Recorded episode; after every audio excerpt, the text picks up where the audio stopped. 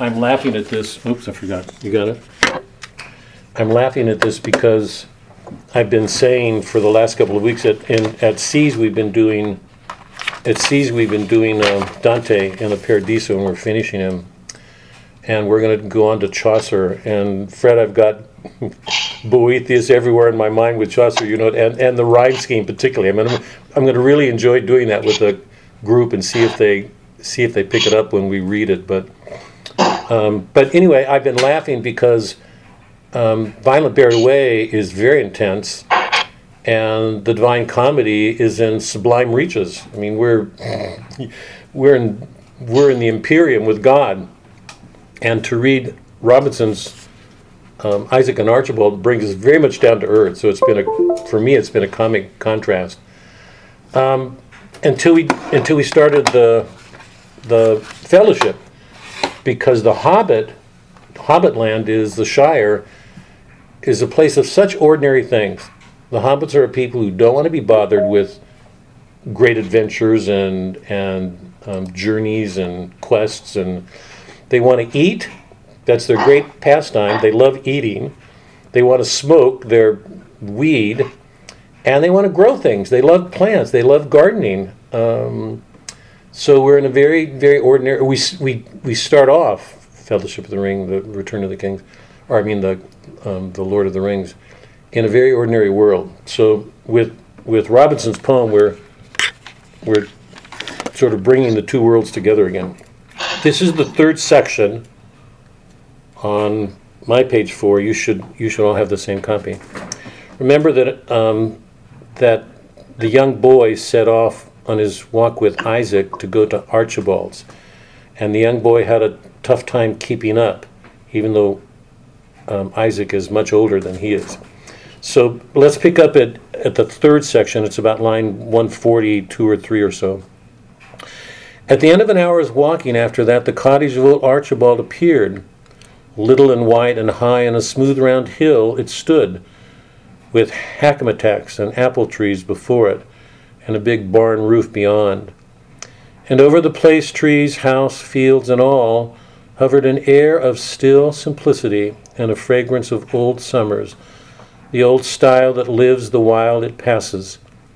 I dare say that I was lightly conscious of all this when Isaac, of a sudden, stopped himself, and for the long first quarter of a minute gazed with incredulous eyes, forgetful quite of breezes and of me and of all else under the scorching sun, but a smooth cut field, faint yellow in the distance. I was young, but there were few things that I could see, and this was one of them. Well, well, said he. And Archibald will be surprised, I think, said I.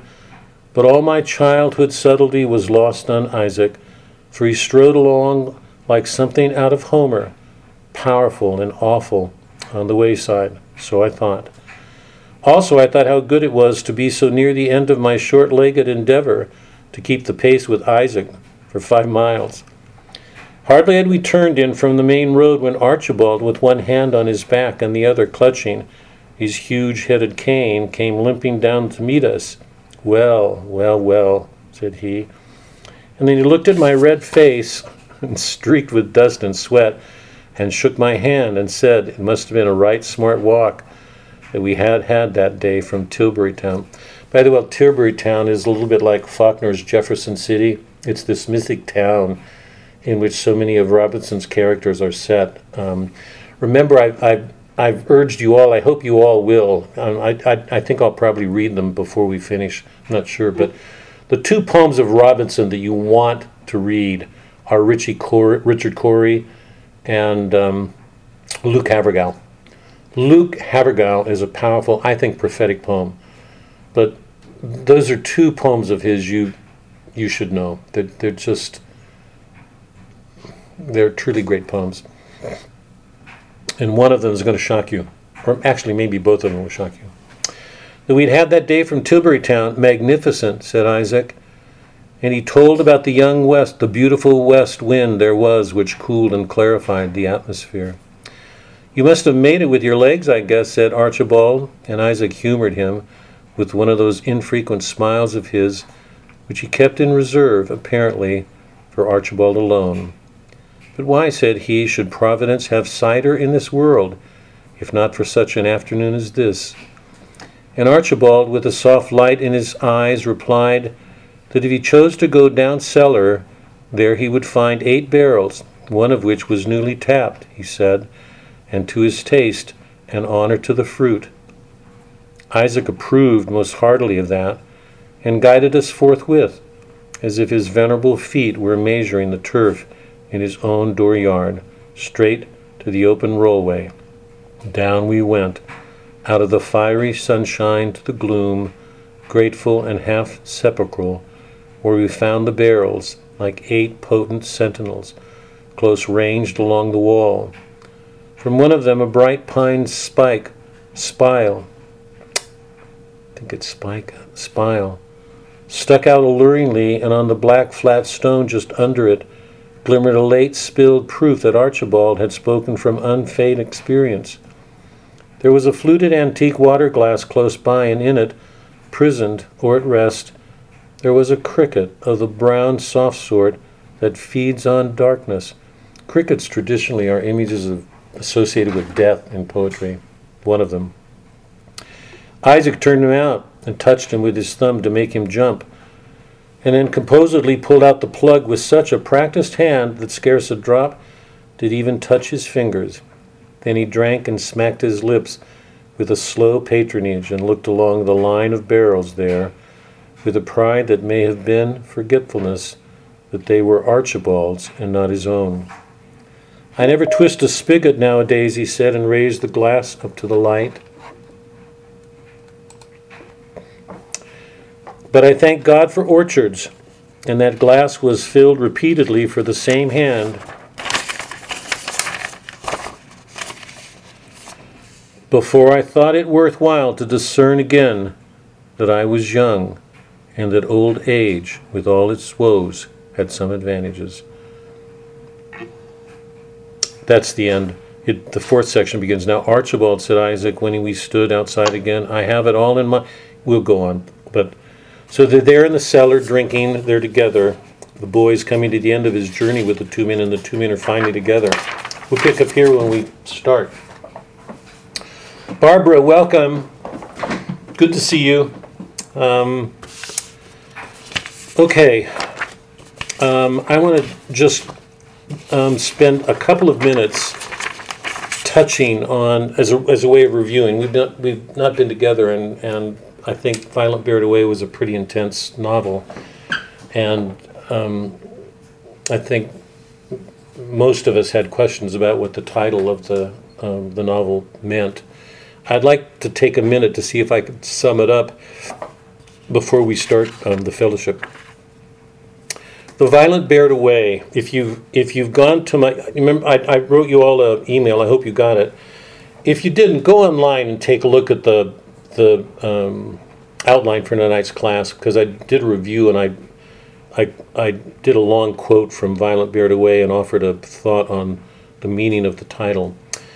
I think what the title refers to is um, has its ultimate source in Christ. In Christ. Um, how to put this? That when a transcendent love enters the world, when it comes into the world, um, um, it always meets with resistance, or almost always meets with resistance. And the, the typical response of people when they meet that transcendent love is a rejection of it and a response of violence. We saw that bef- long before Christ came. We, we, see, we saw it in the Iliad, we saw it in the Odyssey, we saw it in the Aeneid. It not, we have not read a work in which virtue was not attacked violently.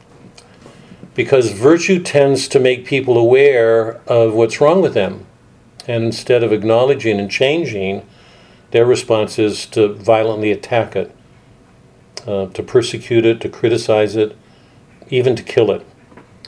So Socrates was condemned, he was executed. Um, it, in, in one sense, it was passive because he had to drink, he was forced to drink hemlock, it wasn't a violent death, but he was forced to give up his life. Um, the martyrs did too. Christ exemplified that. I mean, what he did was um, um, reveal its hidden secret that whenever a transcendent love enters the world, the response on the part of most people is violent. And I think the meaning of the title is that those people who bring love to the world, who are the occasion for violence, bear the kingdom away. That's, by the way, that's one reading. The other translation of it is that they, um, um, what's the, not to just bear it away, but um, what's the other reading? You guys help me out here. What's, um, what is it, Doc? When you take it by force. Take it by force. So the meaning, and this comes from Christ. Those are His words. The, the, the from the time of John the Baptist when people bring that love into the world, they're not trying to create violence, but they're the occasion for it. And when they do, they take the kingdom with them. They enter the kingdom. They become one. The occasion of that entering the kingdom is violence. They bear it away, they take it by force. Dante's, remember if you hold on to that reading from Dante's Paradiso that I gave you some weeks ago, it, it said it's the one it's the one thing that God cannot resist. That that that love um, is the way of approach to the kingdom. One of the best examples that I could come up with, I think I gave you, I, I, a friend of mine. I don't want to go into the concrete details. I think I've already done that, but um, a, a, really good friend of mine and friends of his um, started um, Doc, see if you can call Candy because she's. I think she's trying to get in. Um, Call her. Um, they were so concerned at the secularizing of influences of the university that they established a, a curriculum within it that was approved. But at some point, they were just hated by the students and the faculty, and the, they received a letter from the president saying that what they were doing was divisive. Because the typical attitude of most people in the world is that people should get along, they should accommodate, they should go along with each other, they shouldn't cause problems. So the typical response of people in experiencing grace or transcendent love is to reject it, oftentimes violently. Herod is one of the best examples of that. So I don't think it's about people being violent and taking the kingdom. The kingdom can't be taken. He can't force. The kingdom's impenetrable to anything but love. Nobody can take. Satan will not take the. Um, Christ gave us those words: "The gates of hell will not prevail." Not even hell can withstand God. Not even hell. So I think the violent bear it away refers to that moment when somebody is so committed to Christ or love um, that their actions um, take the kingdom by force. That the love can't be resisted. They will enter the kingdom. That's the nature of all the uh, apostles. It's the nature of all the martyrs. That in whatever whatever violence occurred in those moments when they gave themselves completely was an occasion for entering the kingdom, taking it by force. And to try to relate that to the um, the phrase that you know that Fred latched onto last week, go warn the children of God of the terrible speed of mercy. The words were as silent as seeds opening one at a time in his blood. Remember that the homosexual had just sodomized um, young Francis, so he's got seeds in him by that violent act. But those seeds now are looked at as the source of something that will be a part of his um, calling to be a prophet, to take God to the world. So, and I think the point is, in those moments, grace is immediate. It's there. It's there. I mean, how can it be otherwise? If God is present in those moments, um, it's there instantaneously. It was always there waiting. You know, it just needed the occasion. Um, Anyway, those are just a couple of thoughts, and I'm glad to let any of you comment on them or differ or or nuance or you know do whatever you want. But I just wanted to offer a couple of thoughts before we put the violent aware away because it was a pretty intense story. So any, any thoughts or responses or comments or disagreements or?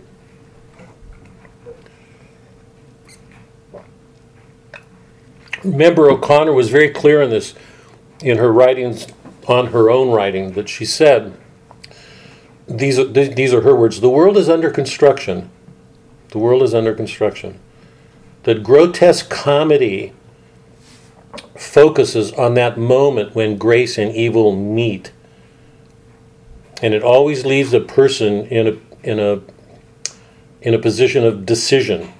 So many of her short stories ended that way. We talked about that when we did it. When grace is offered, it's always the occasion for a violence because it's always res- resisted. Remember, she said that um, the, the world is governed by Satan. Um, when grace is offered um, and people want to have their own way or do whatever they want to do, it's always an occasion for violence. And the, what what results from that meeting of grace and violence is the grotesque, a disfigurement. It, it can't be otherwise. I mean, the, the most perfect image of, of grotesque comedy is the crucifixion. It's God being crucified. It's a grotesque image. It's horrible. And yet, it's the most stunningly beautiful image in all of history.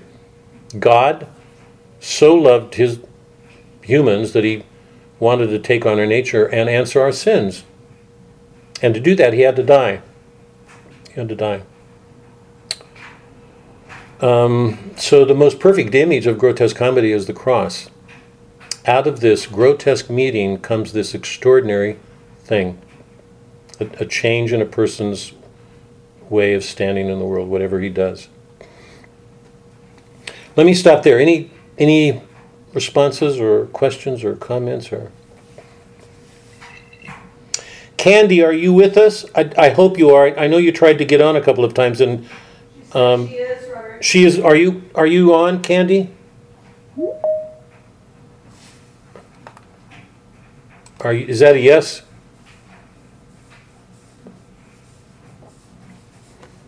Yes, I'm in. I'm sorry. I'm have a heavy finger. I keep punching the wrong buttons. I'm glad you're here. I'm glad you're here. Thanks. I'm glad you're here. Um, if any of you don't remember, Candy was here a thousand years ago, and she's not been here since. so,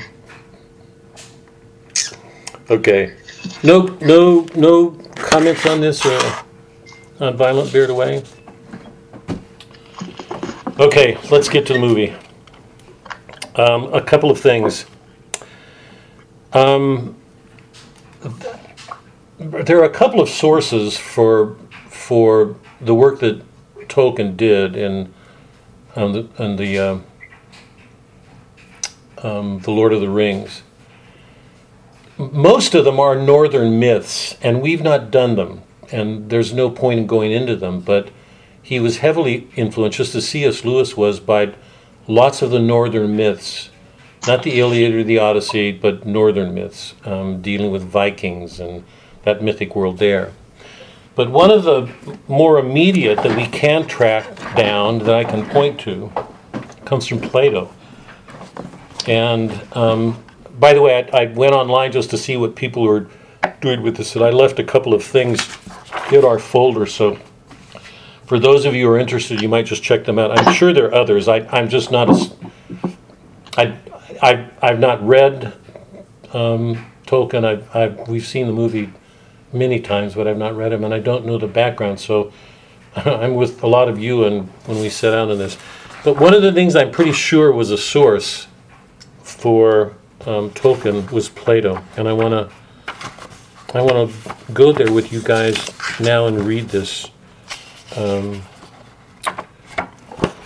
this is from Plato's Republic. We've talked about Plato a number of times. We've not done it because it's philosophy, but um, but in the Republic of Plato,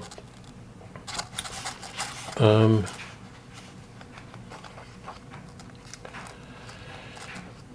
remember that the Republic begins with um, a number of people approaching Socrates and asking him what justice is.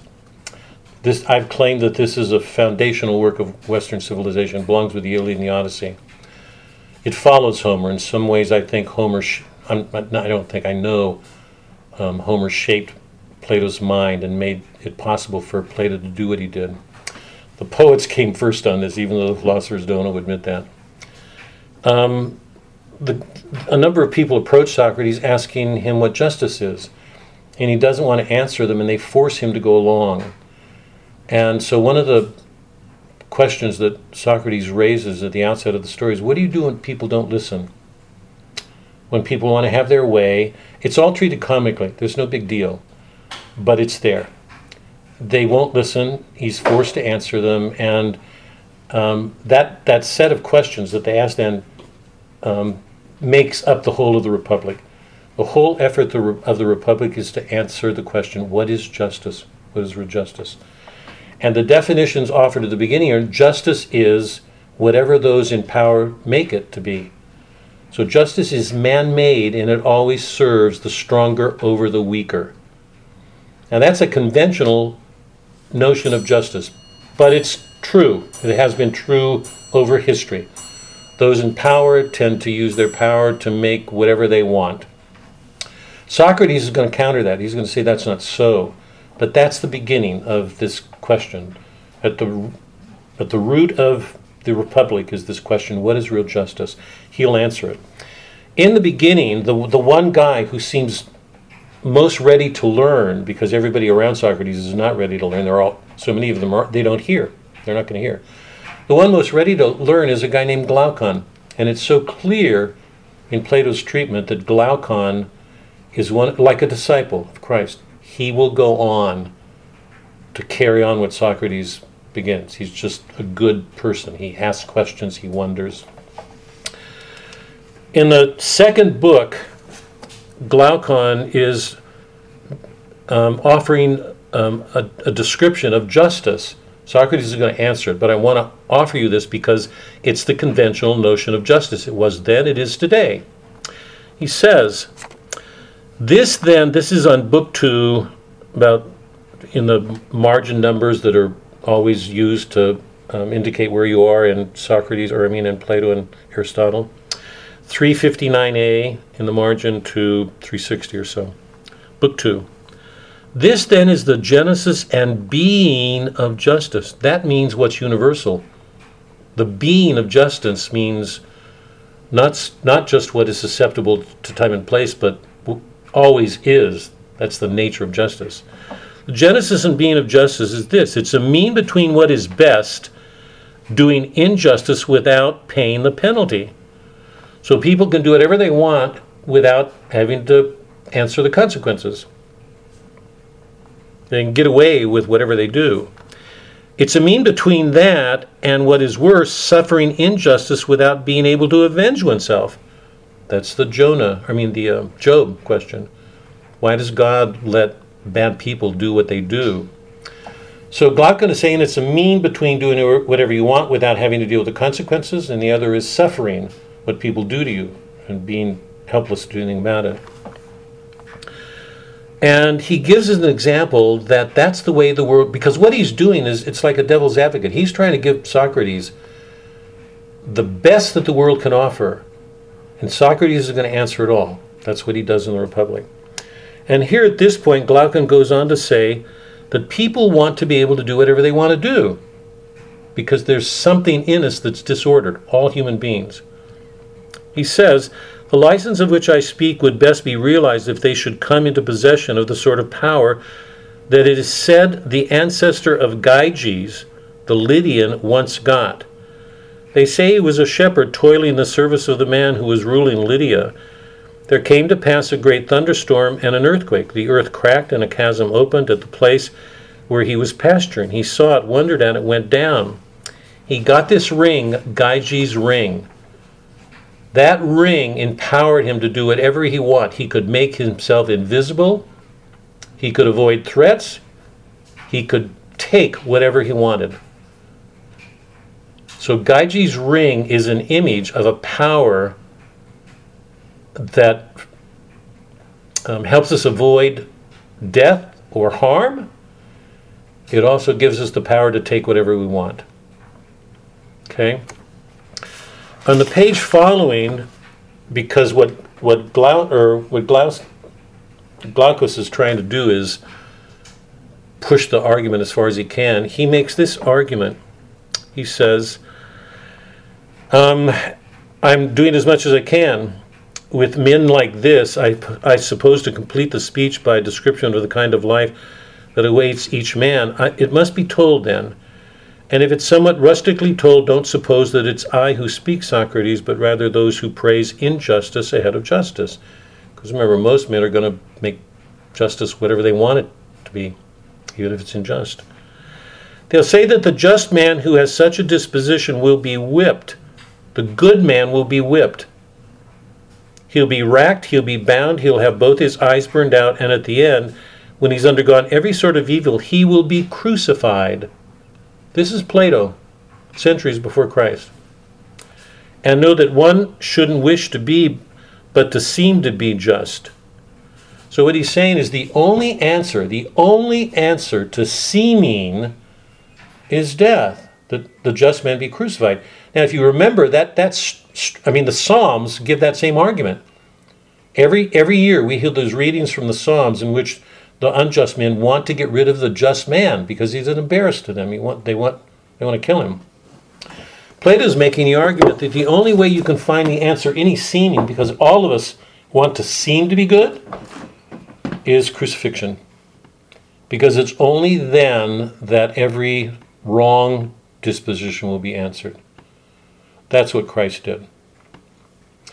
And in that sense, he answered the Jewish tendency, which was one of the greatest, to believe that if I only do this, if I follow the laws, if I say my rosaries, I do my prayers, whatever it is, um, I'll be righteous. Um, Christ took away everything because he took away all seeming good. So here in Plato, it seems to me we have the kernel of what's at issue in the Lord of the Rings. That what's at the heart of this is this ring and the power it gives men, this this sense of autonomy, that it um, it enables them to feel like they're they can avoid death and they can get whatever they want.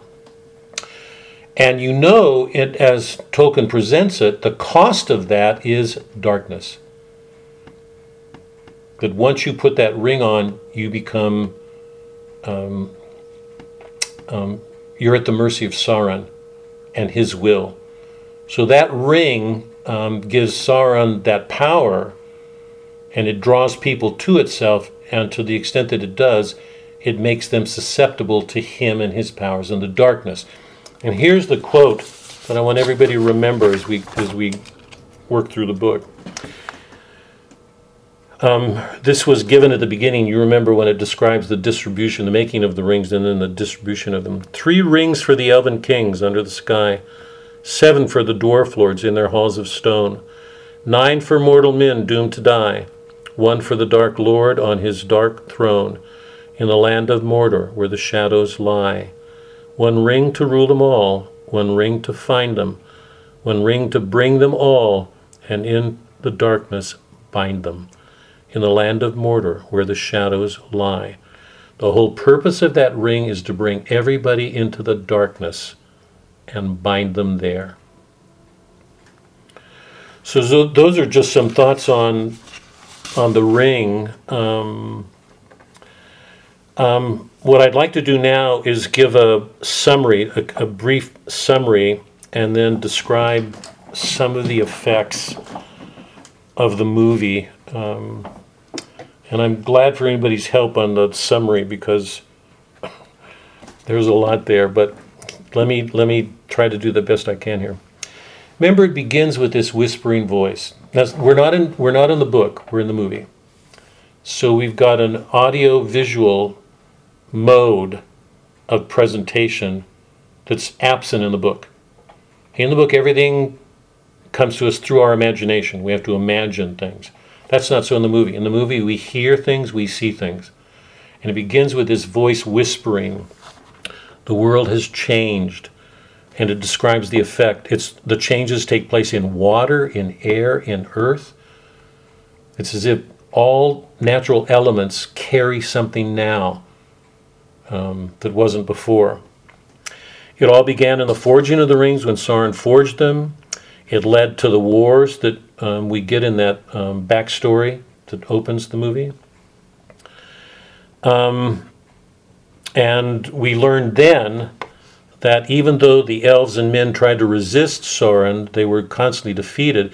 But in this one battle, the um, um, Isildur cut off um, Sauron's finger and had the ring.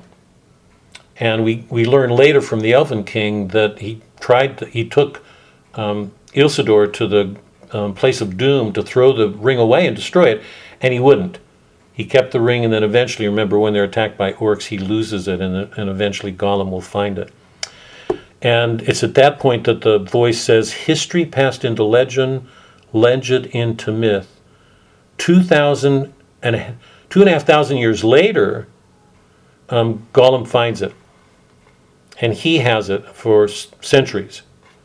Um, so that's part of the backstory that introduces the movie. The movie proper in our time starts, or in history time, if you want to call it that, when Bilbo is writing a story and making preparations to leave. And we're left with the sense that he's been fooling around with the ring recently, knowing he's going to use it um, in his departure. But he's writing a story. The story begins with his writing a story. I think there and back again and it's it Gandalf um, comes to learn that something's going on. He comes to the Shire and confronts um, Bilbo on the For day his that, birthday. huh? For his birthday. Well, but he's aware. He's also aware. We know that we'll learn that he's aware something's not right. He's there with more in his mind. And Frodo says when he meets um, Gandalf that something's not right. There's something strange going on with Bilbo. Bilbo, um, remember, disappears and leaves, and it's then that Gandalf confronts Frodo with the ring. There are two scenes I want to come back to in a moment, but it's at that point that he says that he has to leave because there are these um, creatures who are after him. And it's at that point he, um, he says, Leave, and Sam, remember, comes into it, and they leave, and on their way out of the Shire, um, they meet with Pippin and Merry, who will accompany the journey. They go to this inn, and it's there that they meet Strider, who rescues them from the um, what are those men called? The Nazgul. Naz, Nazguls. They flee, and um, remember that night when they rest for the evening. The they make a fire foolishly, and it um, it it lets the Nazgul know where they are, and they're attacked. And it's during that attack that Frodo is wounded. And um, it, it's a fatal wound because it comes from a Nozdal, or a, is that the Nazgul. Nazgul sword. And it's at that point that Strider and the rest of the company take him. And um, Arwen comes and um, says, Let me take him. I'm a faster rider. And she sets off. And she ends up taking him to um, Rivendell, um, one of the elf kingdoms. And it's there that Frodo is healed. He's reunited with Bilbo, who gives him the sword and the mithril, that this amazing armor that can protect somebody from harm. It's there that the council meets because um, the, the Elfin King knows as Gandalf, they've been aware of it for some time, that um, Sauron has been marshaling forces, um, he's preparing for war, and they know that if um, they have to um, destroy the ring. So the council is, is called, they all meet. Um, Boromir is the one who makes the argument most for taking the ring because he can use it in defense of Gondor's city because Gondor is, is itself um, in ruins um, from all these wars that have been taking place. Um, fighting breaks out among them, and it's at that point that Frodo steps forward and says, I will do it. He did not want to do it. It, um, it was the compulsion um, brought on by the stupidity of the men and the violence between them. And it's at that point that Gandalf steps forward and says he will be there. Aragon offers his service, and finally Boromir does, and the company is formed. The Fellowship of the Ring. Th- th- Just to put it in context for a second, we've read epics before the Iliad, the Odyssey, the um, Aeneid. The Iliad is the one closer to this because remember when Troy is destroyed, Aeneas has to found a home. He begins with a company. Remember, the Iliad and the Odyssey are individualistic. That was one of the things Virgil was critical of in that Greek world. The Roman world is more given to company, a gathering of an us, a we. So it's a we that sets off. A fellowship is formed. It's not a private individual, it's a fellowship. And they set off. You remember that when they set off, that um, Sauron does what he can to throw them off, and they're forced to go down into the uh, mines of Moria.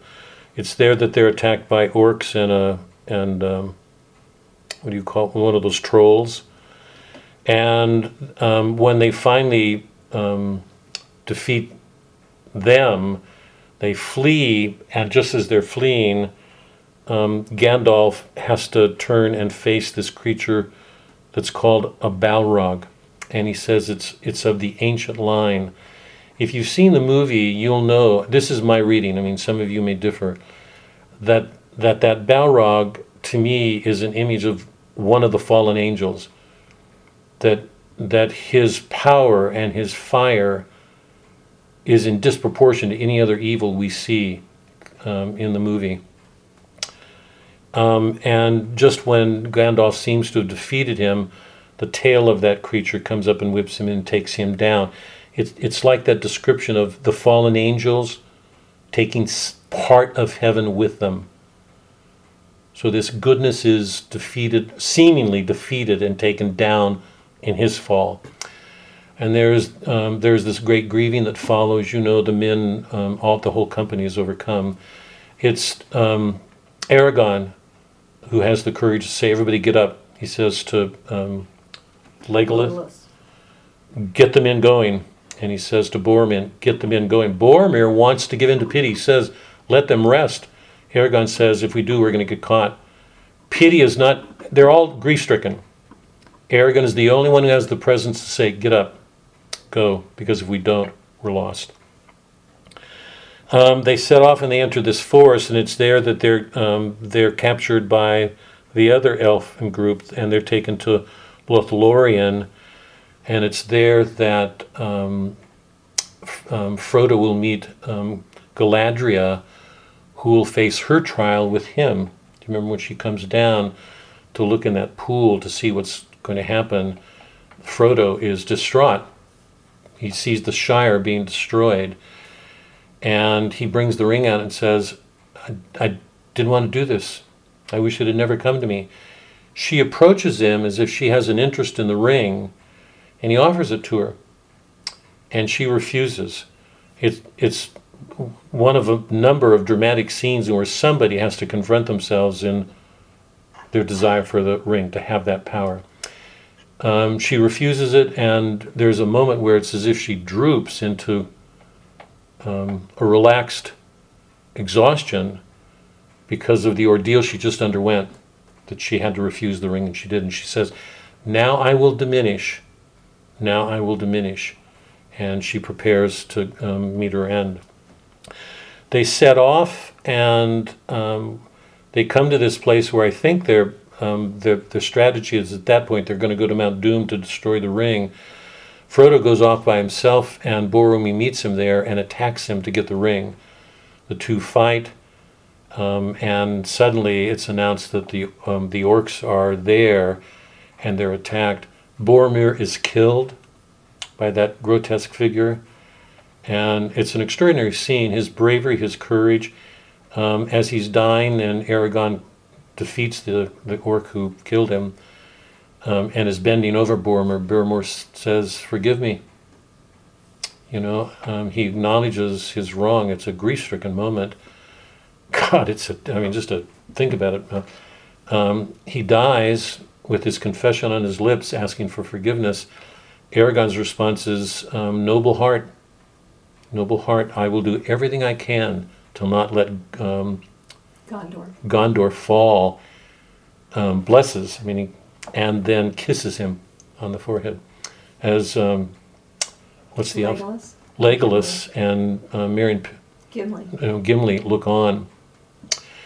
And so it's a crushing moment. This man of great honor, he's a, a great, great warrior, he, flawed, but he's an extraordinary warrior. Um, he dies heroically. Um, in the scene in which he and um, Frodo are fighting, um, Frodo leaves the company because it's clear to him and to Aragon that the ring is taking its toll on everybody, that everybody's feeling the weight of this power. Because we've learned that the, the ring has a life of its own, it calls out, Sauron calls back. It's weighing. It's like, if I can put it this way, it's like the weight of sin. That when you bear sin for a time, it, it wears you down, the weight of having to carry it. Everybody's worn out, and it's at that point that Frodo realizes he'll have to go alone. And what happens with Boromir confirms it. So he goes off during this battle and he goes to the seaside. Um, Aragon knows he has to leave and lets him go. And Sam goes running after Frodo. Frodo sets off in the boat, and you remember the, the fellowship ends with Sam rushing out into the water and saying he's not going to leave him. So Boromir, this great human figure, died this amazingly heroic death, truly. And then Sam, who's this little nothing hobbit, says, I'm not leaving you. And he goes out to his drowning. He goes out determined to not let Frodo go. Frodo sees that Sam's not going to give up and turns around and saves him and pulls them in. And um, the last scene is of um, Aragon and Gimli and Legolas acknowledging that Frodo's got to do this on his own. There was a moment of real despair by Gimli or Gimli when he says, "Phyllis was done. There's no hope," and Aragon assures him that there is hope, um, and lets Frodo go, knowing, believing that something good. They've got to take their own part, whatever it is, even if the fellowship's broken. And they set off to um, see if they can um, save Pippin and Merry. Um, and Sam and Frodo go off, and as they're looking at Mount Doom in the far distance, um, Frodo turns to Sam and says, I'm glad you're here. And I'm glad you're with me. And the two set off. So that's the end of the fellowship. Now let me let me just give you some of the effects of the movie, and then I'm going to turn it over to you guys. But I want to get all this out just to get the whole thing there, because we are not coming back to this movie. We are doing one movie a night, however hard that is. And if, if you knew me at all, you know how hard that is. Okay, here are some of the effects that I don't want people to miss. I just do not want people to miss this. You guys will probably not remember these terms. If we were in school together, you would have had a test tonight, you would have had a quiz. At the very beginning, I, I used these two terms. Both of them are from Plato and Aristotle. One of them is called mimesis. Mimesis, it's an imitation. The other was called diegesis. Those are Greek words from Plato and Aristotle. Mimesis means imitating somebody, letting them speak in their own voice. So in the Iliad, when Homer describes what happens, you know that periodically he will describe Achilles saying something or Agamemnon saying something. That's um, an act of mimesis, a use of mimesis. Characters are speaking in their own voice, right? Drama. So when we read a Shakespeare play in, say, Lear, when Lear is speaking, that's a mimetic act. He's Shakespeare's imi- he's imitating him. He's letting Lear speak in his own voice. Yes? Okay, mimesis just means that. Diegesis means the author is speaking in his own voice. Now, this is crucial. It, it's not going to mean as much to you, but it means everything to me because my field is literature and genres. So, looking, dealing with the differences in genres is really big to me. You know, we've been reading lyrics all along. And you know from the lyrics that typically when we read a lyric, it's, it's the poet speaking in his own voice. I love this. I love her. She's my beloved. The mother speaking of herself as a child, as a four year old child. Lyrics tend to be spoken in the poet's own voice. John Donne, Shakespeare, whoever. Okay? So in mimesis, we go out to an external world, and that external world is presented in its own terms. In lyric, we go into an internal world, into the feelings, the, what's invisible, because it's not external, it's inward, it's invisible. We go into the feelings and thoughts of the poet himself. So we go into another region. Now, is that clear? It's absolutely crucial to get this. There are two different genres lyric, drama. Narrative is mixed because n- narrative contains both. Drama is mimesis, pure mimesis. Lyric is usually, it's not, but I mean, these are generalizations. Lyric is pure interior. Narrative is both, it's a mixed mode because the speaker is often talking about somebody else, so we get his feelings and the actual words of other people. Lyric, narrative, drama. Lyrics, diegetic, drama is mimetic, narrative is mixed, it's both. Now, if there's any question, ask it now because the jump I'm going to be make is making right now is not a small one. Is everybody clear on that? Diegesis, mimesis. Narrative is mixed, both. It's diegetic and mimetic. Over, over it one more time, Doc. Okay, I, um, here, here. I'm always usually glad for your questions, Mark. Here. Isaac and Archibald. Isaac and Archibald were two men. I knew them, and I may have laughed at them a little, and I must have. So he's telling a story from his own point of view, and even though he's telling a story about two men, it's it's impossible not to feel we're in this boy's world, standing with him as he's describing this jo- this journey. If I get a, if I could get another one, but you know, I mean the take supernatural love, which I've read a number of times, or one of Shakespeare's poems. Um, in Thou Thou Seest the the dying of the day, you know, when Shakespeare's talking about his beloved and he's dying, or so in a lyric poem, it's the person, the poet speaking in his own voice. And even if he's describing something else, we're allowed into his interior world, his feelings and his thoughts. Today we get this in lyric, in song lyrics, popular lyrics. They're always about the interior of the songwriter.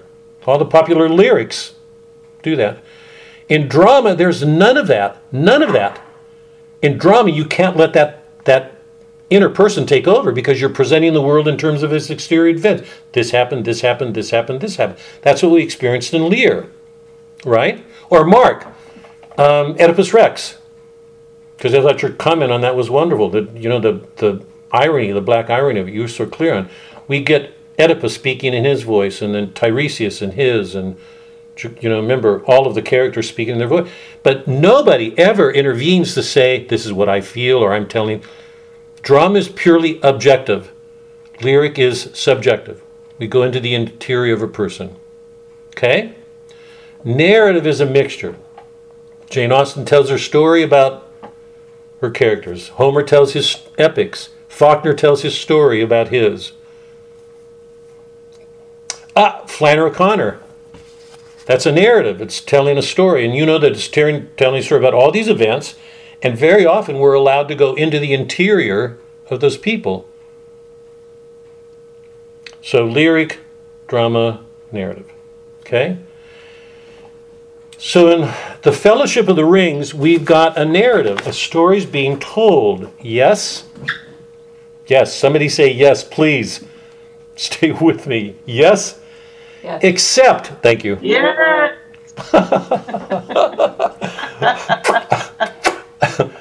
Except it's a visual mode.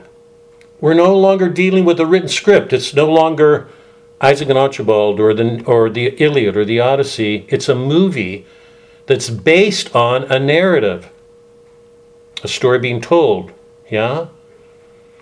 And it's interesting because in a movie, what was once diegetic in a lyric poem now takes the form of music, graphics, all those other things besides the events of a story. Voiceovers. Wait, Doc. So, who was it? I mean, somebody said you love the music. Was it Debbie? That music is the diegetic aspect of narrative. That music lets us into the interior to feel inwardly what's going on in those outward events. Take that music away, a whole dimension of an interior life is gone. It's, it's a much less rich movie. If you took away the visual effects, think just think for a moment. Um, what's his name? The director. Jackson. Jackson, the amazing um, graphics that were always mythic. You constantly got fields of vision that were at a distance, showing them to give a mythic accent. He took us, Tolkien took us back to Homer and Virgil in a mythic world. There's almost no scene when we're even in the caves of um, Moria. You get this sense of a vast underground, caverns and passageways, depths. You almost can't when you go into where the where Sauron is making his the you know his equipment and creating these creatures. We're in depths and hollows. So what I'm suggesting here is that even though we're in a narrative, because I'm, I'm hoping this will help you understand what we're dealing with here. Even though we're being given a narrative that's presented in terms of externals, like all narratives, because it's a film, things can be done through different modes. One of them is visual. We don't get that in, in Tolkien's novel. We have to use our imaginations. Now, it's a visual mode. We get all these amazing mythic scenes. And the other mode is music. It's an oral mode. We hear. One of the reasons I've been reading lyrics to you since the beginning is because I wanted you to hear poetry. Some of the people at Seas, I mean, one of the one of the parishioners there wrote a note said she's been reading Chaucer aloud, and she and her husband are enjoying it because they're just you know, I mean, you know Chaucer, he's just a joy to read. But I've been saying from the beginning, poetry has to be read. You have to hear it. In in the movie, we have a whole visual mode of presentation and a whole oral mode. We hear the music, see the scenes. So what I'm suggesting is it's a way of adding these dimensions to just these external events that are taking place that terribly deepens, enriches um, what he's doing. A couple of other effects. One of them is that things speak. It's another way of saying what I'm saying. The ring has a life of its own. It wants to go back to its maker. Tolkien is saying that the things that man made always carry him in them. Um, rivers speak, trees speak. We will see at the very end, trees will actually talk and move. Um, swords speak. Frodo's sword will glow when orcs are around. Everything speaks. Nature, according to the scientific world, is is dead. Nature to a mythic world, you know this from Homer from the very beginning. Nature is alive. There's something there, speaking as a voice. Um, Tolkien gives us a sense of time, of ages, the first age, the second age, the third age, when all these wars were taking place. And the voice that speaks to us in the beginning says, history passed into legend. This is um, at the end of that backstory that we get in the beginning, that whole backstory. History passed into legend, legend into myth. So we're right on the edge of what we know as history. But what, what Tolkien is doing is suggesting there may have been civilizations before us. Planet of the Apes, if you've seen that series, plays to that. These civilizations came and went.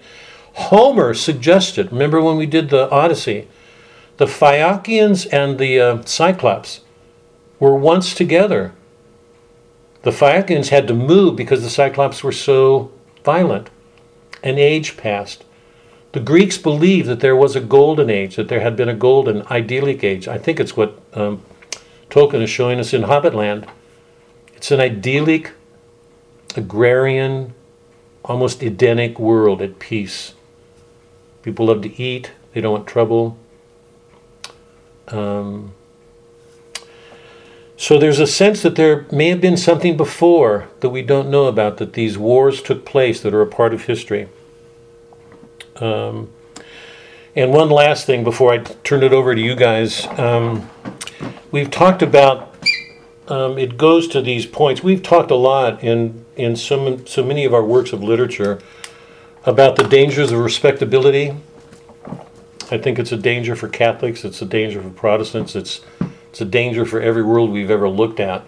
That once you step into a code of behavior, you take that code as the final word on things.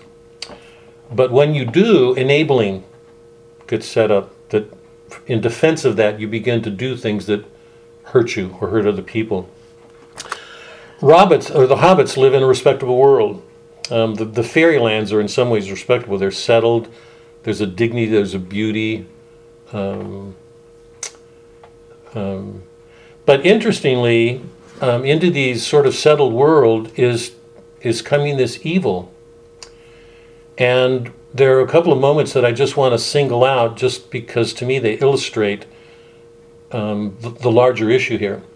Remember when um, um, Bilbo is ready to set off and and Gal, um, Gandalf has come and then goes to meet him in his house and um, Bilbo plays around with the ring. He's he's dishonest about it, and there's that moment when um, Gandalf gets furious with with a, with an anger that's so deep um, um, that that you get a sense that it's like the holy entering the world. I think if I remember correctly, waves begin to fade the scene, and um, um, Bilbo looks terrified. We're in the presence of a numinous. That anger is an anger um, whose source is another world, and it has to break into that world. Take that anger away. Frodo goes. Bilbo goes on to do whatever he's going to do. The same thing happened with Frodo. When Frodo tried to play around with something, um, Gandalf got really angry at him with the same kind of effect that Frodo shied back um, nervously because he was in the princess, in the princess, in the presence of something ter- terrible. Take that anger away, and that other world is helpless. It breaks in. It Flannery. It, it's there in Flannery O'Connor's world when um, old Tarwater shoots um, Rayber. That when the respectable world is left to its own, it very often makes itself vulnerable because it cuts itself off from the numinous that anger is one of the ways of cracking into it, breaking it open, saying stop. We saw another similar scene like that when Frodo's at um, um, what's Rivendell. Remember when he's reunited with um, Bilbo? It's a tender, touching scene. God, it, the acting to me was extraordinary. Bilbo is touched to see him. Frodo is glad to be there. The two are together. Bilbo wants to give Frodo gifts, so he gives him that sword that that, that lights up, that speaks when orcs are around. And then he wants to give him that um, mithril for protection. And Frodo begins to unbutton his shirt and discloses the ring. And there's that moment, it's, it's just extraordinarily acted, when Bilbo is um, enchanted by it and starts to move towards it. You can see the twitching in his face. He's doing everything he can to to hold back, but he can't. Um, and um, he reaches out for it, and then Frodo says no, and then suddenly Bilbo's face becomes ghastly. It's like one of the ghostly faces we see later. Um, and you see this, I, I, what I can only describe as a demonic, a demonic grasping that he, he, he does not want to be denied. So, in, in so many ways, what that ring symbolizes is a threshold between this world and another world. There's nobody in the story, as it's presented in the movie. Um, Doc's read it, and she, there's, a, there's a, a character named Tom Bombadil. Tom Bombadil who actually puts the ring on is, in, is impervious to it, isn't affected by it all. I'd like to come to that another time, not tonight, because I really want to get into the story. There's only one character, and he's not even in Jackson's presentation, he's left him out. But if you look at every other character in this book, there's not a character who doesn't feel susceptible to that ring. Gandalf wants nothing to do. Glandra has to turn away from it. Boromir wants it. Frodo is worn down by it. Gollum his attitude to me is an image. I believe this is. You can disagree with me on this. I believe Gollum is an image of something inside of every one of us. It's the feeling we've been left with from the fall. It's mine. It's mine. It's it's wanting to have power to have whatever we want or to free us from whatever threatens us. That ring. So that ring exposes um, something demonic that, that, that renders man, even though it seems to promise man power, it renders him absolutely helpless. Nobody deals with that ring who doesn't show they're undone by it. Gandalf, early on, he's a wizard. He survives death. He knows even he can't fool around with that ring. So those are just some of the some of the that's the summary. Those are some of the effects that we're entering a mythic world. Um, that good and e- the dimensions of good and evil are expanded far beyond anything we've read um, in in anything since the Iliad Odyssey. Um, um, some of the questions that I've got, and, and I'm I'm just going to throw some of them out. But I um, I really would like to hear where you guys are. I'm going to do my questions, and then I'm going to ask you to forget my questions for a minute. I'd like to hear where you guys are with this. But here's some of my questions. Um, Tolkien's created these different orders of creatures: men, elves, dwarves, wizards, hobbits, Orcs. orcs. All of them look like men, even if they're disfigured. They all have heads, they all have arms, they all have feet. So the central image here is human, Middle Earth. And yet he's showing us these different orders. Elves, elves and dwarves are the principal ones. Hobbits play their are central, but around them, men, elves, dwarves. Why does he do that? What's what's one of the effects of doing that? Um, it, we're in a mythic world. Do we just leave it there at that? What th- this is a very human story. It's gonna it's gonna end with the defeat of Sauron and the beginning of the Age of Men. So when the movie ends, the story ends. We've entered history, our time. So everything that he's shown us, in a sense, underlies human history. What does he gain by showing us elves, dwarves, hobbits? One question. Tolkien's absolutely modern. If you were to step into a modern university today, the teachers would be teaching um, Burroughs' Naked Lunch, stupid book, all about insanity, and Hemingway, Faulkner. I mean, you pick it. We've done Hemingway and Faulkner. I think I, you know, this is my thinking. I think Faulkner, I think Faulkner and Tolkien are the two greatest storytellers of the 20th century. And in some ways, in, in humanist terms, I think Faulkner is the greatest story of the 20th century. Tolkien's in a different world. What does Tolkien give us that Hemingway and Faulkner do not? Can we name it? Why did he do this? Um, the, the Lord of the Rings has become, is I think, one of the most popular works of the 20th century. Um, is this Catholic? Does it speak to our faith? If so, how? Anyway, those are some of my questions. I'm going to stop. Um, we don't have a book to refer to, so this may get wild, but what I would like you to do is forget my question unless any, unless any of you are really absorbed by them, and if you are, we'll take them up. But my question is, what was your response? What do you think of the movie? What stood out for you guys? Um, why did you enjoy it? Why? If you didn't, I'd really like to hear why you didn't. But um, what was your response to this? And, and but by the way, before we start, did any of you not read Tolkien, or had any of you not seen the movie before? Debbie said she hadn't. Barbara, you hadn't. Yeah. Can I start with you I guys? haven't. Sorry, Tracy, was that who? It was What- me. Oh, Haven't. Candy. Yes. Yeah. Well, those of you who experienced this for the first time, what was your what was your response coming out of the movie? What'd you think?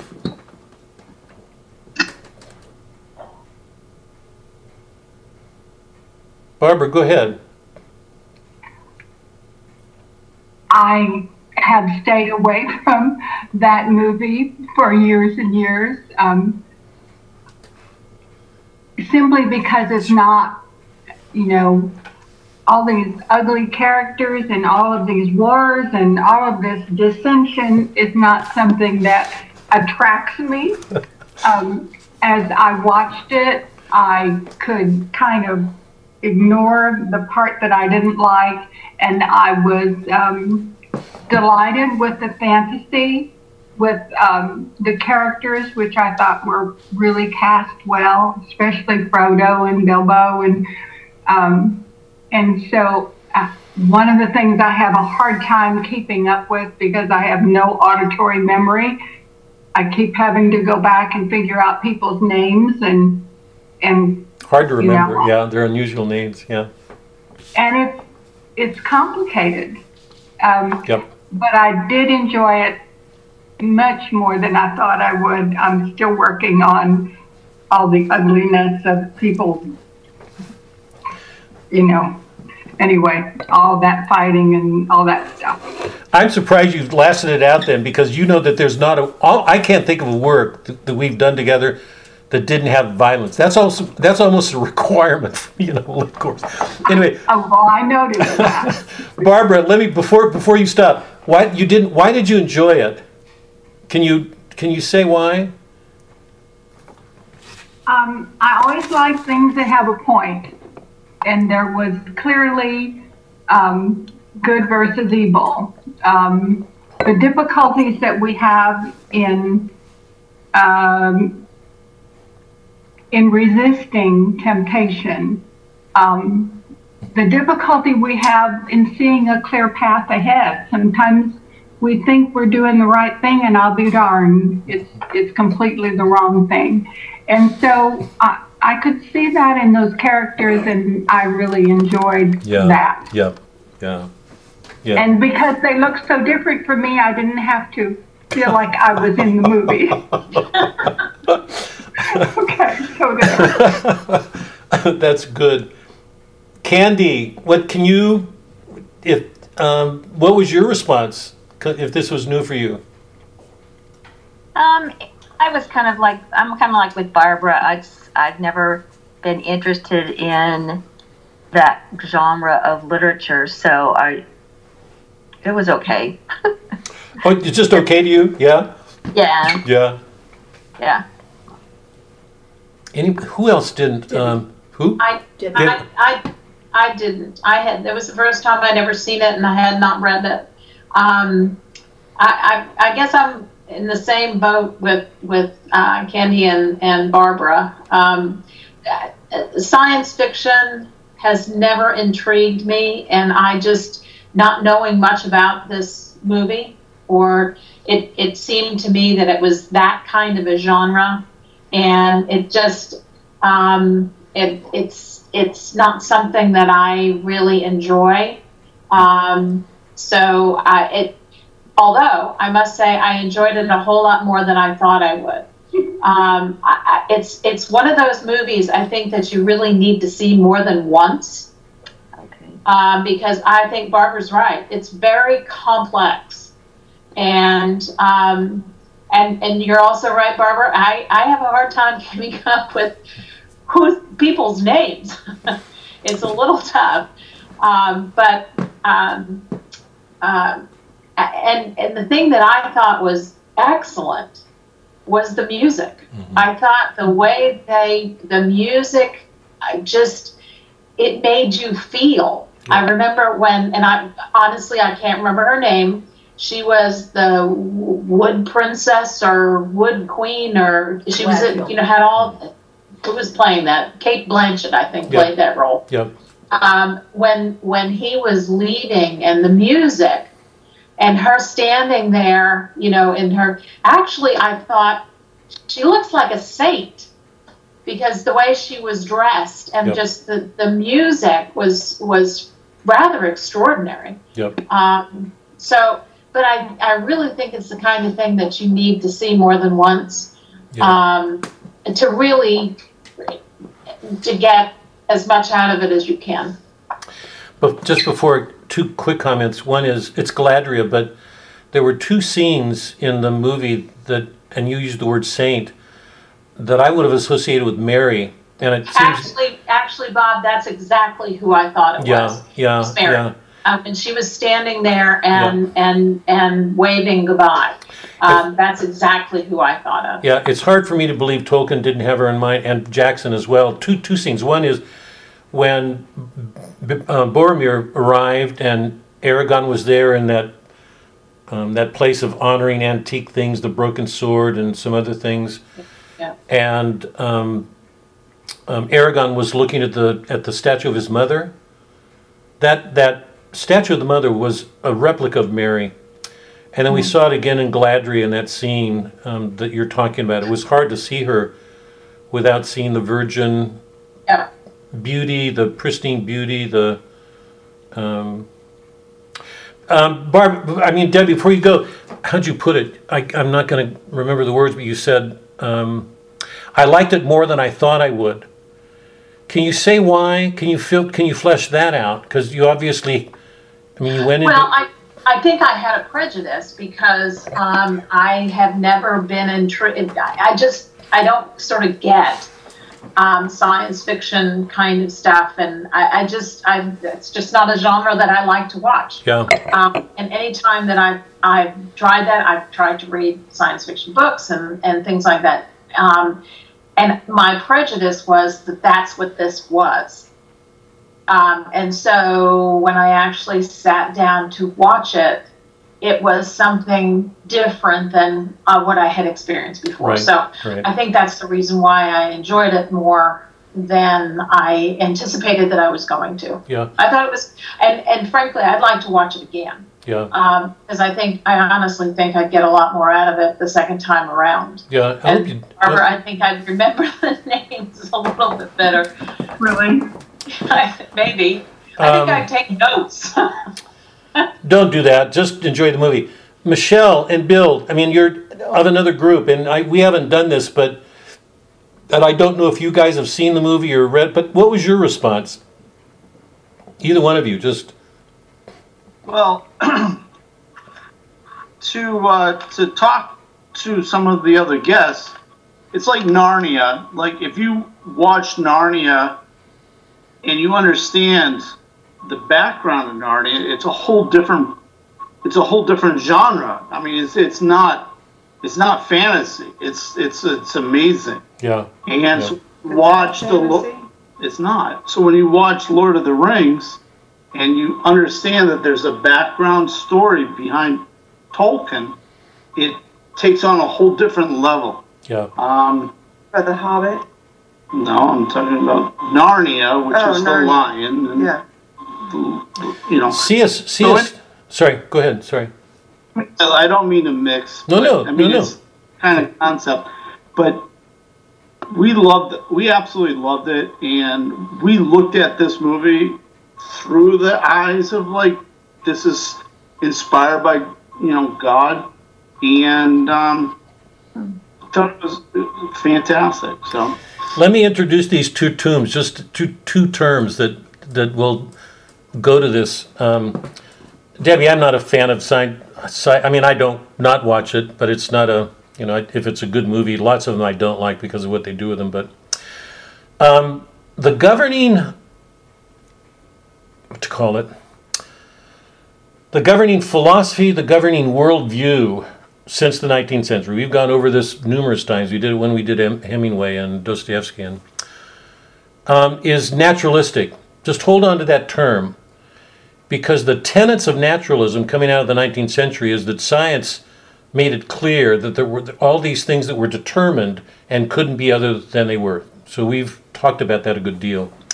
The modern world tends to deny man's free will. It tends to hold himself to these tenets that man's determined. Um, he can't shake free. He's a product of forces over which he has no control. When those tenets um, were first introduced, they shaped the modern artist, how he looked at the world. So if you look at artists in the Renaissance, 18th century, 19th century, and then look at 19th century, you become aware that there's a radical change taking place. If you set Shakespeare or you know any Jane Austen next to a modern. So, according to naturalism, man is a product of these forces. He can't escape them. So everything he does has to be in naturalistic terms. He can't he can't move across that because anything else would be untruthful. Would be dishonest. Because the the frame of things was determined by the sciences. So for example, when Mark Twain was writing Huckleberry Finn or or Tom Sawyer, he was responding to James Fenimore Cooper. If you if you've read any of the Leatherstocking stories of what's his name, Deerslayer, you know Deerslayer will be running um, um, from sixteen Indians, and he'll turn around, or or he actually point it. I'm going to exaggerate. He'll point a rifle over his shoulder and kill two of them. You know, I mean, he'll he'll do these extraordinary things. Twain thought that was just ridiculous because he thought it was not naturalistic. That to write a story meant you had to stay within the conventions of naturalism. Hemingway's absolutely within. Name me a story in which he doesn't show characters in that world. That's his world. Faulkner does it, but goes outside of it. If you remember the Hamlet when he described Eula as this product of this Olympian ejaculation. I mean, Faulkner, um, Isaac's wooing of the cow. There are lots of things that Faulkner does that that show he holds himself to naturalistic standards, but is um, making place for another world as well. So the the modern artist tends to stay in this naturalistic world, defined that way. That's what determines everything. Lewis and Tolkien both knew that they they believed by their faith that there was something more. The answer wasn't science fiction.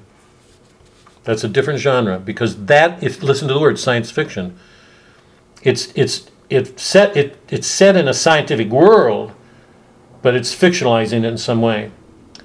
Um, Lewis and Tolkien were not doing that.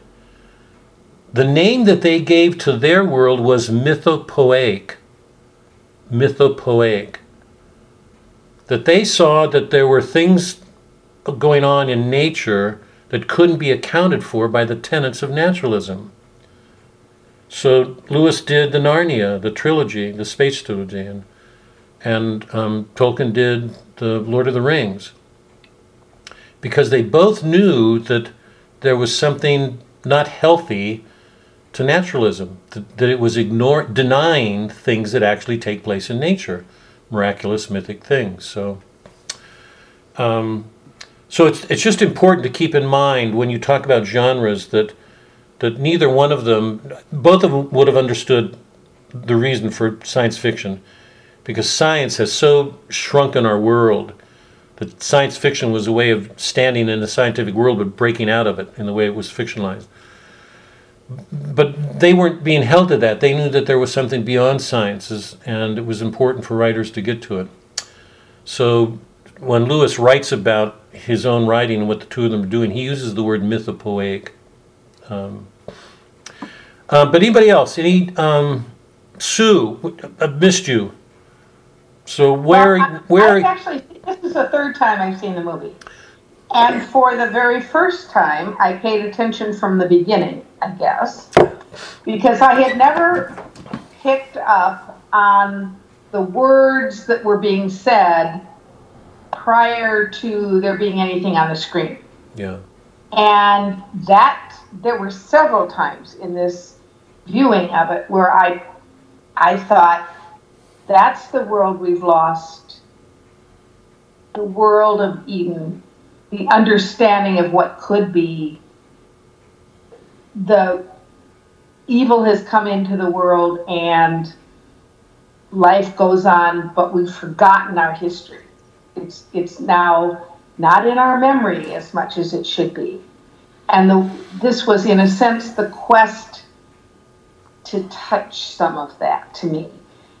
The other thing that struck me, and this was sort of a uh, you know much less serious thought, was that the hobbits reminded me of the the meek shall inherit the earth.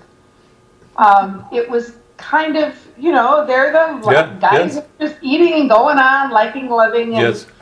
and become the central most important thing in in saving the world. We haven't gotten there yet, but in um, carrying out And because they were so kind of simple, meek, um, Frodo, Bilbo, and then Frodo were capable of dealing with extreme evil in a way that others had trouble doing.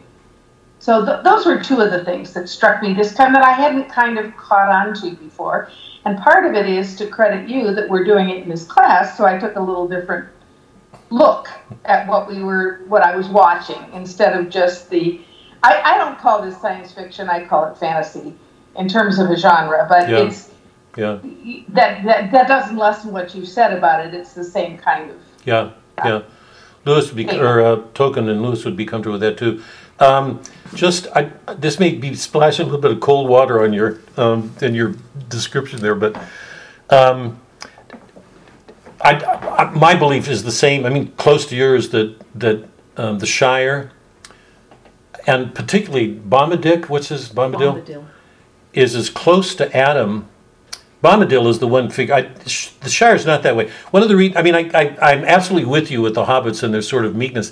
Although one of, one of the things I do when I would say that in the same breath is say, be careful because remember in that hobbit world how much envy and and backbiting Yeah. and and Yeah. I mean they're anything but modest when Bilbo is not very kind to the other people and the other people are you know want to get to him and at the end we see them all ravaging his house and so even though there's an Edenic quality and I think Yeah. I, I could I, I love the way you said that Sue because I think it's absolutely that we've lost that memory of something Edenic and that that Tolkien loved that life of simplicity. Was he, he he was raised poor. He was raised in poverty, and his fondest memories were of um, country scenes with mills and simple workers and streams and and I think the Shire is meant to you know to hold on to that that and I- and you know I think that's in all of us that all of us long for that world um,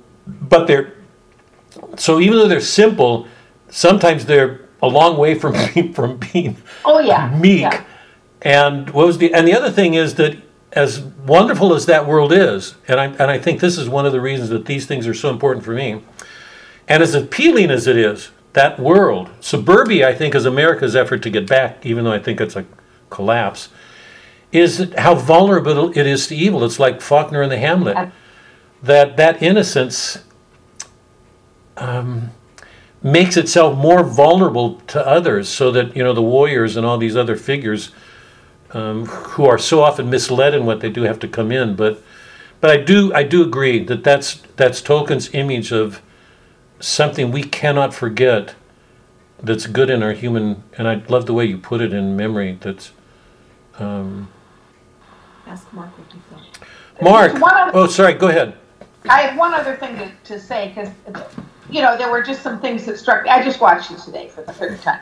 So, um, one of the other things that occurred to me, and I haven't quite figured out what this means yet, but it was important to have followers, protectors, people who believed in you, as there was with Jesus and his disciples in the end, Jesus had to do his sacrifice by himself, just as Frodo does. He has to go on, but but he still has his Peter, or his his disciple, one disciple anyway, that continues on with him.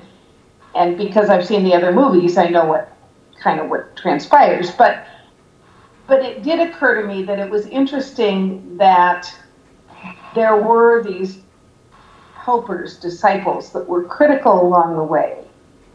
And I, I don't know. I don't know where that goes. I just had that thought. No, and I, I'm so glad you. I'm so glad you made it to the. Just to add to that, um, I mean to to just expand and add to what you're saying because I'm so glad you said it. Frodo makes a point that he has to go on alone. Sam's not going to let that happen, but Frodo's reached a point where he, he says, "I have to do this," and he doesn't want to do that, but he has to do it. Um, but to add to what you're saying, um, Gandalf is the wisest of all those in that fellowship. His wisdom surpasses. And he makes it clear repeatedly he does not know. Over and over and over again, he says, I don't know. when um, Frodo, I think it was yeah, Frodo was critical of Bilbo for not killing Gollum. Um, Gandalf says he may have a role yet to play, and that's Gollum. And Gollum is is an image of what's yeah, what's almost in, unredeemable selfishness because at the end he he ends up in the fire. But Gandalf repeatedly said, you know, he he's got a wisdom none of the other people have, and repeatedly he turns to Frodo at, at you know when they're at the pass, and they're quarreling. He says, "Let what do you say, the leader or the the Hobbit?" He says, "Let him decide," and he does that a number of times.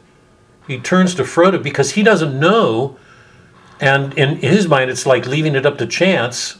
You can bring Boethius in here, but Frodo has to make those decisions, and it's not because he's particularly wiser than anybody. He's not. He took on that job when nobody else, when everybody else was doing it for the wrong reason. So to, to just reinforce, there's a humility that's present in that group through Frodo as a hobbit. The men don't have the dwarf, the dwarfs don't have. You know, um, um, Gimli doesn't know what humility means until he's you know in uh, Galadriel's presence. But um, but yes. It's interesting to and to watch the way they all fall in line. Boromir wants to overpower Frodo because he's a man and stronger, and then he realizes he betrayed him. That there is this spirit of humility um, that strengthens everybody to go along, even even when it puts them in a position of having to go along with something they don't understand and don't agree with. They have to do it. Um, it just it, it reinforces a sense of of bonding, of strengthening their tie with each other to go along with this um, ring bearer. That's the word that Gandalf he says. Let the ring bearer decide. Mark, what was your response? How, what, how did, did have you watched this before or read the Yeah, book? yeah, I know. I've seen I've seen it several times. Um, I think there's a political aspect of a lot of this, depending upon the time after World War One when this was written, where you have like the hobbits are kind of more of an isolationist type of community, and you have the different factions. Don't know if they're directly representative of different countries in the world about that time, but very but they all act differently as countries would act and did act around World War One. Um, and I think that there's also it's easy. It's I can't remember correct. I, I can't remember if this is this is true or not. But I think some of the things were inspired by by what Tolkien went through in World War One. Some of the horrific things that he saw. But I think it's easier to get normal people who haven't seen war to understand evil if it's fantasy than if it's you know the real story of what happened right? It's easier for people to accept some evil thing over there that's really bad or these monsters or whatever that you can get your point across through literature or movies or whatever uh, much easier than if it's a reality i guess type scenario. Um, and I, and I, I just find the char- all of the different little characters, even you know the the the orc characters or the troll characters, you just even though they're just basic characters, but the the way that they're represented and what they represent in the story itself, um, and the language itself. I mean, the, the fact that Tolkien actually created all of those languages. I mean, I mean, his his intelligence must have just been off the chart. I mean, he didn't. He, I think he literally made an Elvish language, and he made a Dwarvish language. I mean, an entire language. Yeah, yeah. I mean, hell, we can't even speak English. I mean, my God.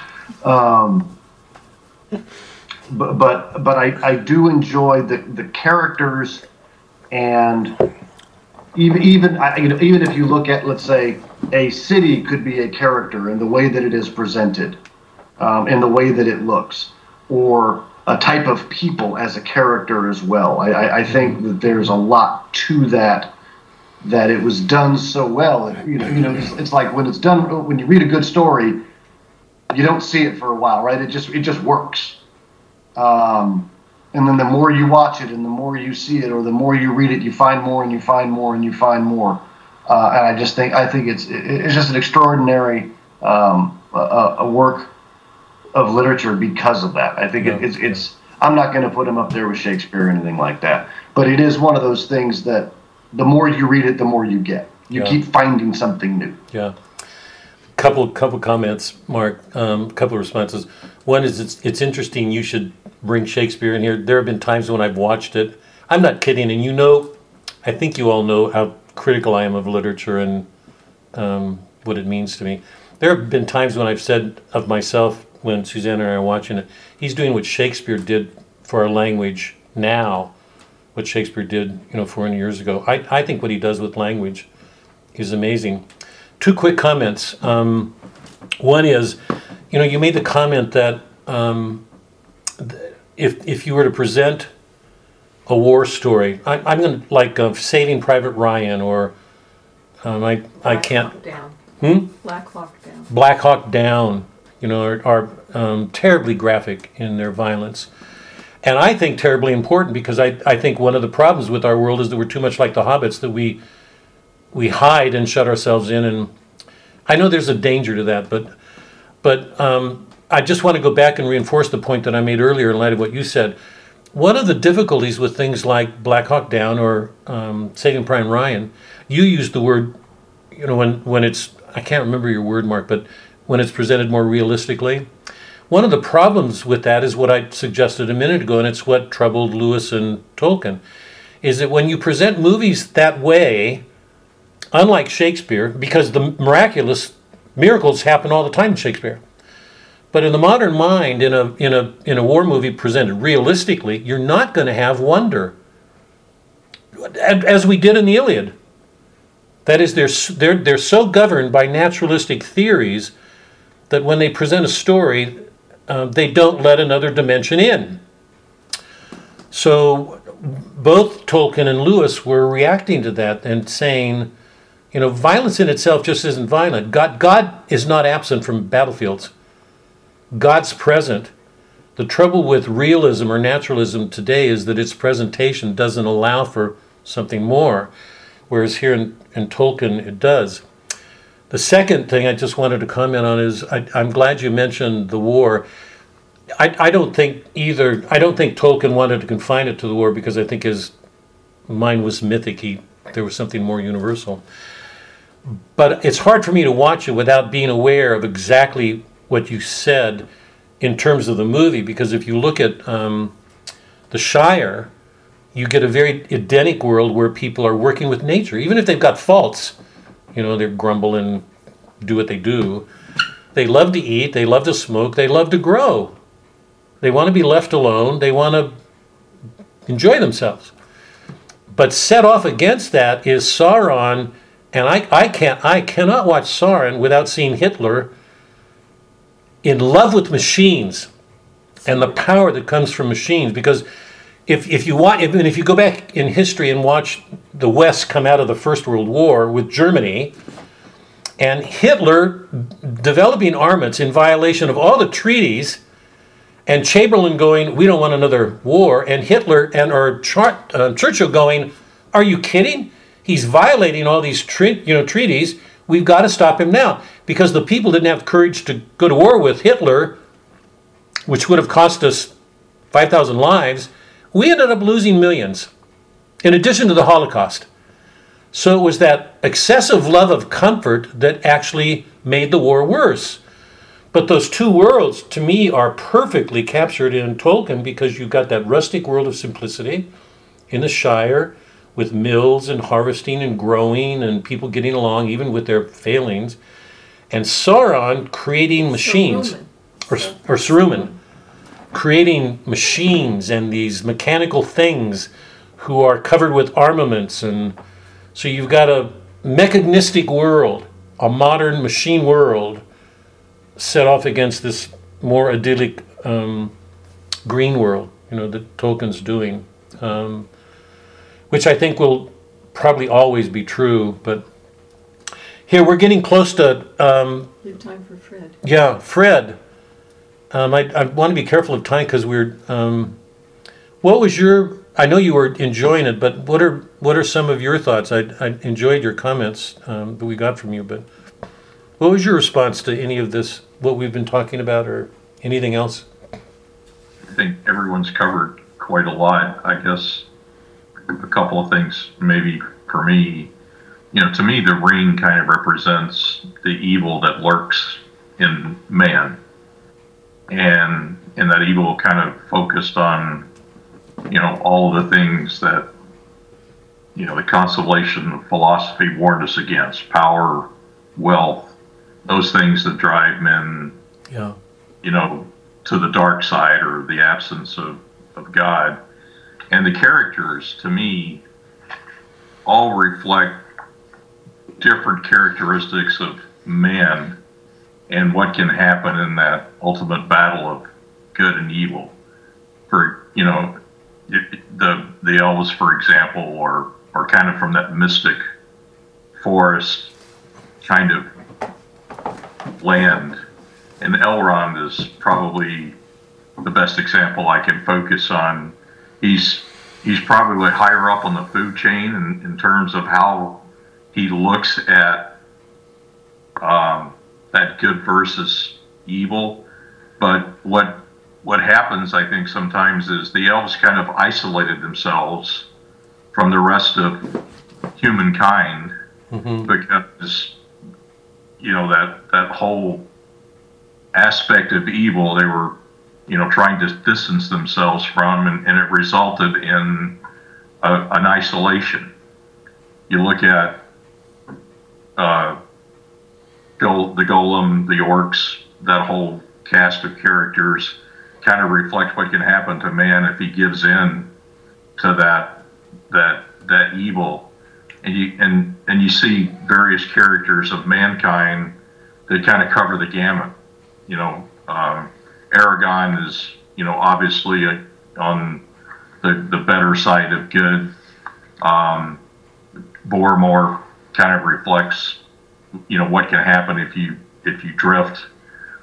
Interestingly, and I, I don't know if Suzanne noticed this, but Philomer in the movie kind of Who? um, Philip, the, the younger son of uh, the brother of, of Boromir, Boromir? Yeah. We don't get him until the next movie. Fair, Faramir. Uh, he he, um, he he in the movie he kind of almost sort of gives in to the to the ring, but in the book he doesn't. He realizes right off the bat that that you know he he, he needs to give the ring back to or or the um, oh, God, what's the guy's name? Faramir.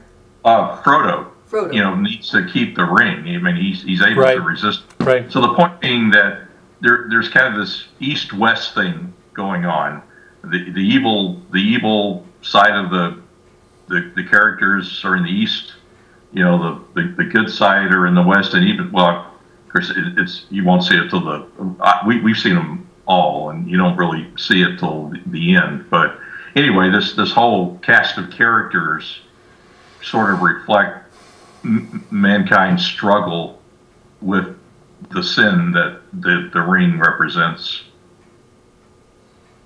Yep. To, to Yes. answer your question Yeah. earlier, for me anyway. Fred, if you you enjoyed it, obviously, I mean, you because of your no. Why did you enjoy it? Or let or let me, if I can ask. If, I mean, this is maybe too focused, but if you set Hemingway or Faulkner, I love. I think Faulkner is. I mean, you know, I think he's one of the most extraordinary artists of the 20th century. If you set Faulkner's any of his works, which I think are great, next to this, what's the difference? And uh, you obviously enjoyed this. Why did you enjoy it? What's the difference between what Tolkien's doing and somebody like Faulkner or Hemingway? Um, well, as you know, I, I like Faulkner a lot, but first of all, Faulkner is a lot more difficult to read, and the the subtlety of of of Christianity of, of goodness, you have to kind of dig out and, and find the little nuggets, um, like um, the mentor of Sam Fathers. yeah Yeah. uh, you, you know, it, it, you have to kind of put a lot of effort into it to kind of, you know, get it, if you will. Uh, with with Tolkien, it's it's like right out there in front of you. I mean, almost from the very beginning. You look at some of like, well, like I think it was Sue that mentioned the opening of the of the movie Right. and, and, and of the book. Um, if you look at you know Gandalf, I mean, almost every other thing Gandalf says has got Boethius in it. It's true. I, I think It's it's, true. just It's a lot more. It's true. It's a lot more present in front of you that um, you know we're reading something written by a Roman Catholic. Wow, this is not the time, but I'm, I'm gonna, I think I'm gonna start next week, because I really want to get there. I mean, you just sort of threw a lightning bolt at everybody. I'm, I'm glad you did, but I, I, I don't want to treat that briefly, so I want to come back to it. Um, Tracy. I know. Um, no, I had a question, but um, I'm gonna go. Tracy, where, where, where had, you- had you read it before or, or seen the movie, and what was your response? What what stood out for you? And I'm going to put you on the spot. So now with this, all this stuff that we're doing, how are you going to take this to your work in an art museum? Just ask her what she thought of the movie. I don't know. I, I read The Hobbit a long, long time ago, and I remember not really understanding it, but somehow being drawn into it. You know. Yeah. Um, and I had seen snippets of the movie, and also kind of avoided it because it looked kind of violent. But I knew that Tolkien was a Catholic and that it was like Narnia more than it uh, more than it seemed. So I, I had all this background. Um, but I, I can't really. I don't know what stood out to me. Sir, you don't know what? Say it again. Stood I out? don't know what Oh. stood out to me. I don't And I'm believe that. The book. Come too. on. I'm reading. What what what was your response when it was down? What did what was your response? To the, you what did you watch the whole movie? Talking to me? Yeah. Yeah, I did. What was your response to it when it was over? Well, I guess the the best to me was the the the confession at the end. Uh, I can't think of his name. Boromir. hmm Yeah. Yeah. That struck me the most, I guess. Yeah. Yeah. Yeah. I, I, to me, it was the climax. It was the climax of the movie. That's such a, you know, he- he's ready to kill Frodo twenty minutes earlier, and now he's killing all these orcs, and he knows in his heart he's done something wrong. Um, I think what I mean, I, I really agree with Fred when he says that there's something evil in that ring. It it it's an image of something evil in all men, and me, it's um, the world. You know, the worldliness, worldliness that we cannot let go of.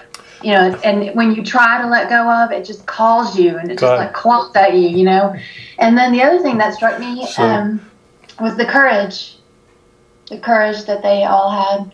I mean, Yeah. that's something that, um, you know, it's dangerous to have courage. but it's also necessary. Um, remember, Christ said, "Be not afraid." Um, I want to. I'm going to call this to an end here, but I want to. I want to, if I can, point. Just see if I can pull some things together. Fred mentioned Faramir, who's um, Boromir's brother. He doesn't really come into the movie until this next part we're watching, the Two Towers. Um, and I just want to uh, sort of lay out a couple of lines of thought here. I've, I've, I've not watched it in, in a long time, so my memory is not going to serve here very well. But, but one of the interesting things that he does, what Tolkien does in the in the next um, work in Two Towers, is deal with um, political things more directly. It goes to Mark's point, and I think to Fred's both, because we're going to be dealing more directly with kings, leaders, and their influence on their people. So we began the work in the Shire. Well, no, we begin the work in, in the movie with this backstory of this mythic age in which the elves and men combine to try to fight off um, um, Sauron, and um, and um, the Ils- Isildur cuts off the finger in the ring and gets it, and then you know the ring gets passed on and has a life of its own. but we we move from the Shire to these two elf lands, so and into a dwarf world in the underworld. um, and to sort of touch on what Fred said, it, it seems to me, this is me, so it seems to me that one of the things he accomplishes in the elves is to show something angelic in man. They are so quick and fast. They have a delicacy of mind. They, you know, Legolas is, I mean, you know, it's amazing to watch him do what he does. But elves have um, this airiness. I think it's it's associated with the intellect, like angels. The dwarves belong to the body. They're more earthy. They're greedy. They um, they want to control things. They want to eat always. Um, they have a greed for earthly things, the worldliness that you're talking about, but it's earthly. So, And beauty. well, they, yeah, well, but right, yeah, but it's interesting that that there's that dynamic between something that's. If you look at the elfin kingdoms, they are exquisitely beautiful. You, I mean, the design and the fineness of them. Um, so there's something angelic and delicate and um, almost ethereal to the elves, and something earthly and clayish and. Um, but both of them are so capable in what they do. Um, I, if you've done, if you watch The Hobbit, you know when the uh, elves gather at, at um, Bilbo's Dwarves. dwarves, or sorry, the dwarves, when they clean up after they eat him out of house and home, they just clean up like an efficient machine. I mean, they, they don't drop plates, they don't miss anything. So even though they're very different, they share this similarity that they're very efficient at what they do in two different ways. So in some ways, they they they enlarge our sense of those two aspects to our nature. Those are there. Um, but anyway, to go back to my point, so we start in, in the Shire and move into these two fairy worlds and then set off in the rest of the quest. What we're going to find in Two Towers is Tolkien's treatment of kings, different kings, and their effects on their communities. And I think in that, um, he's looking, once again, I, I don't think it's directly tied to the First or Second World War, but um, because I think it's mythic and it's tied to something larger. But in one sense, it, it has to deal with what Shakespeare dealt with in every one of his plays, practically, and a condition that's timeless. That so much of what goes on in a community reflects its leaders. So you've got um, Saruman creating this um, nightmare world of monsters to take over, and you've got um, these kings and their misgovernance, the, the, the ineptness, the constant failure to deal with things. And um, when we move from Fellowship into Two Towers, we're going to move away from Boromir, um, who wanted to protect Gondor, to Faramir, his brother, who is the son, the king, the father most disdained. So in Two Towers, we're going to get a closer look at human beings and the weakness of men, the tendency of leaders to make mistaken judgments constantly, the effect on their people, what it does to them, and um, because the kings are have families, we're watching not only political leaders but fathers, and the awful things that fathers can do, and it's also in this second section, dealing with Faramir and the two kings, that women begin to take a prominence. So we're out of um, um, what's her name, um, the Glad, Galadriel. We we're removed from that fairy world into this world of humans and sexual relationships between men and women. One of the things I don't want to forget before I before we um, stop tonight.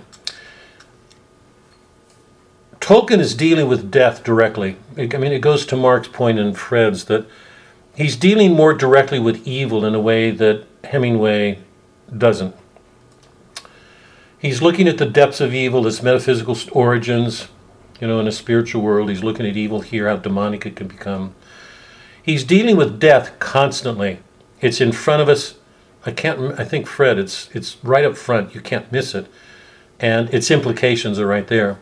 One of the things I think it's important not to overlook in that in the first um, of the works, the Fellowship, is that scene between Arwen and Aragorn when they come to um, Rivendell. Yeah, when they're at Rivendell, And we learn that the two have already engaged themselves and so they've fallen in love. And on that on that bridge scene, um, it becomes clear that um, I can't remember her words, but they were extraordinary. She said, "I would rather have one life with you than an infinite life without you, because as an elf, she's immortal. But she gives up her mortality for love." So, one of the governing themes of the whole work is the power that love has to give people the courage to fight evil. And it seems to me it's centered in that scene because she's making it, it's a woman. She's making it clear. And remember, she's the one who gets Frodo and saves him. The Dark Riders are after her. She calls on her powers to make that river overwhelm them. But her words are I, am sorry I don't have them. I, I would rather have one life with you than an infinity without you. Um, so, um, so here's what I want to say. One of the papers that I put on our line is called, I think, The Gift of Mortality. That one of the things that um, that Tolkien is showing us is the gift of mortality. The reason we can feel what we do at the end when Boromir dies is because he dies so well.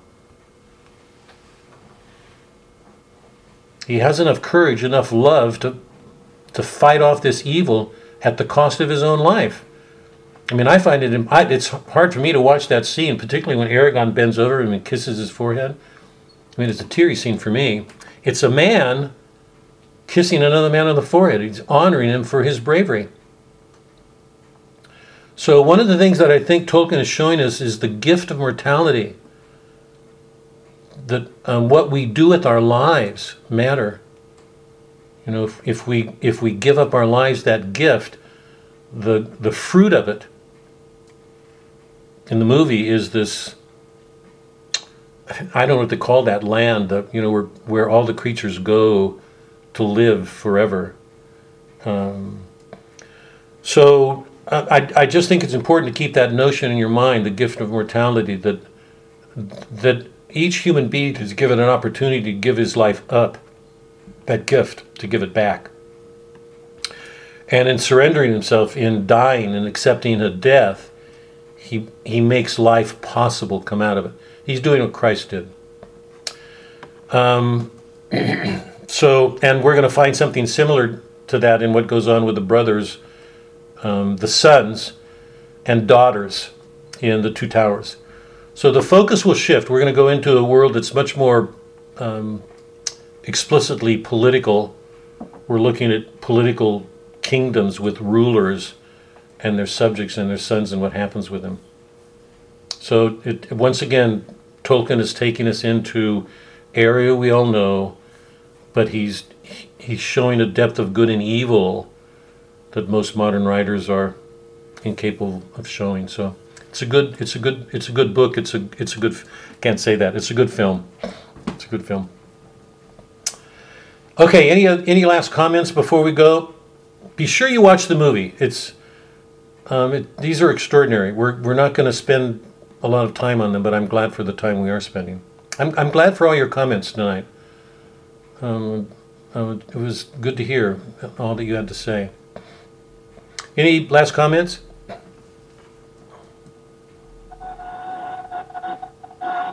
Thank you, Professor. Always enjoy it. You're welcome, Bill. I keep, you know, I, I, think about Meals on Wheels. I wonder if they have a popcorn on wheels for movie nights. Something like that. See you guys next week. Have a good week. Have a good week. Adios.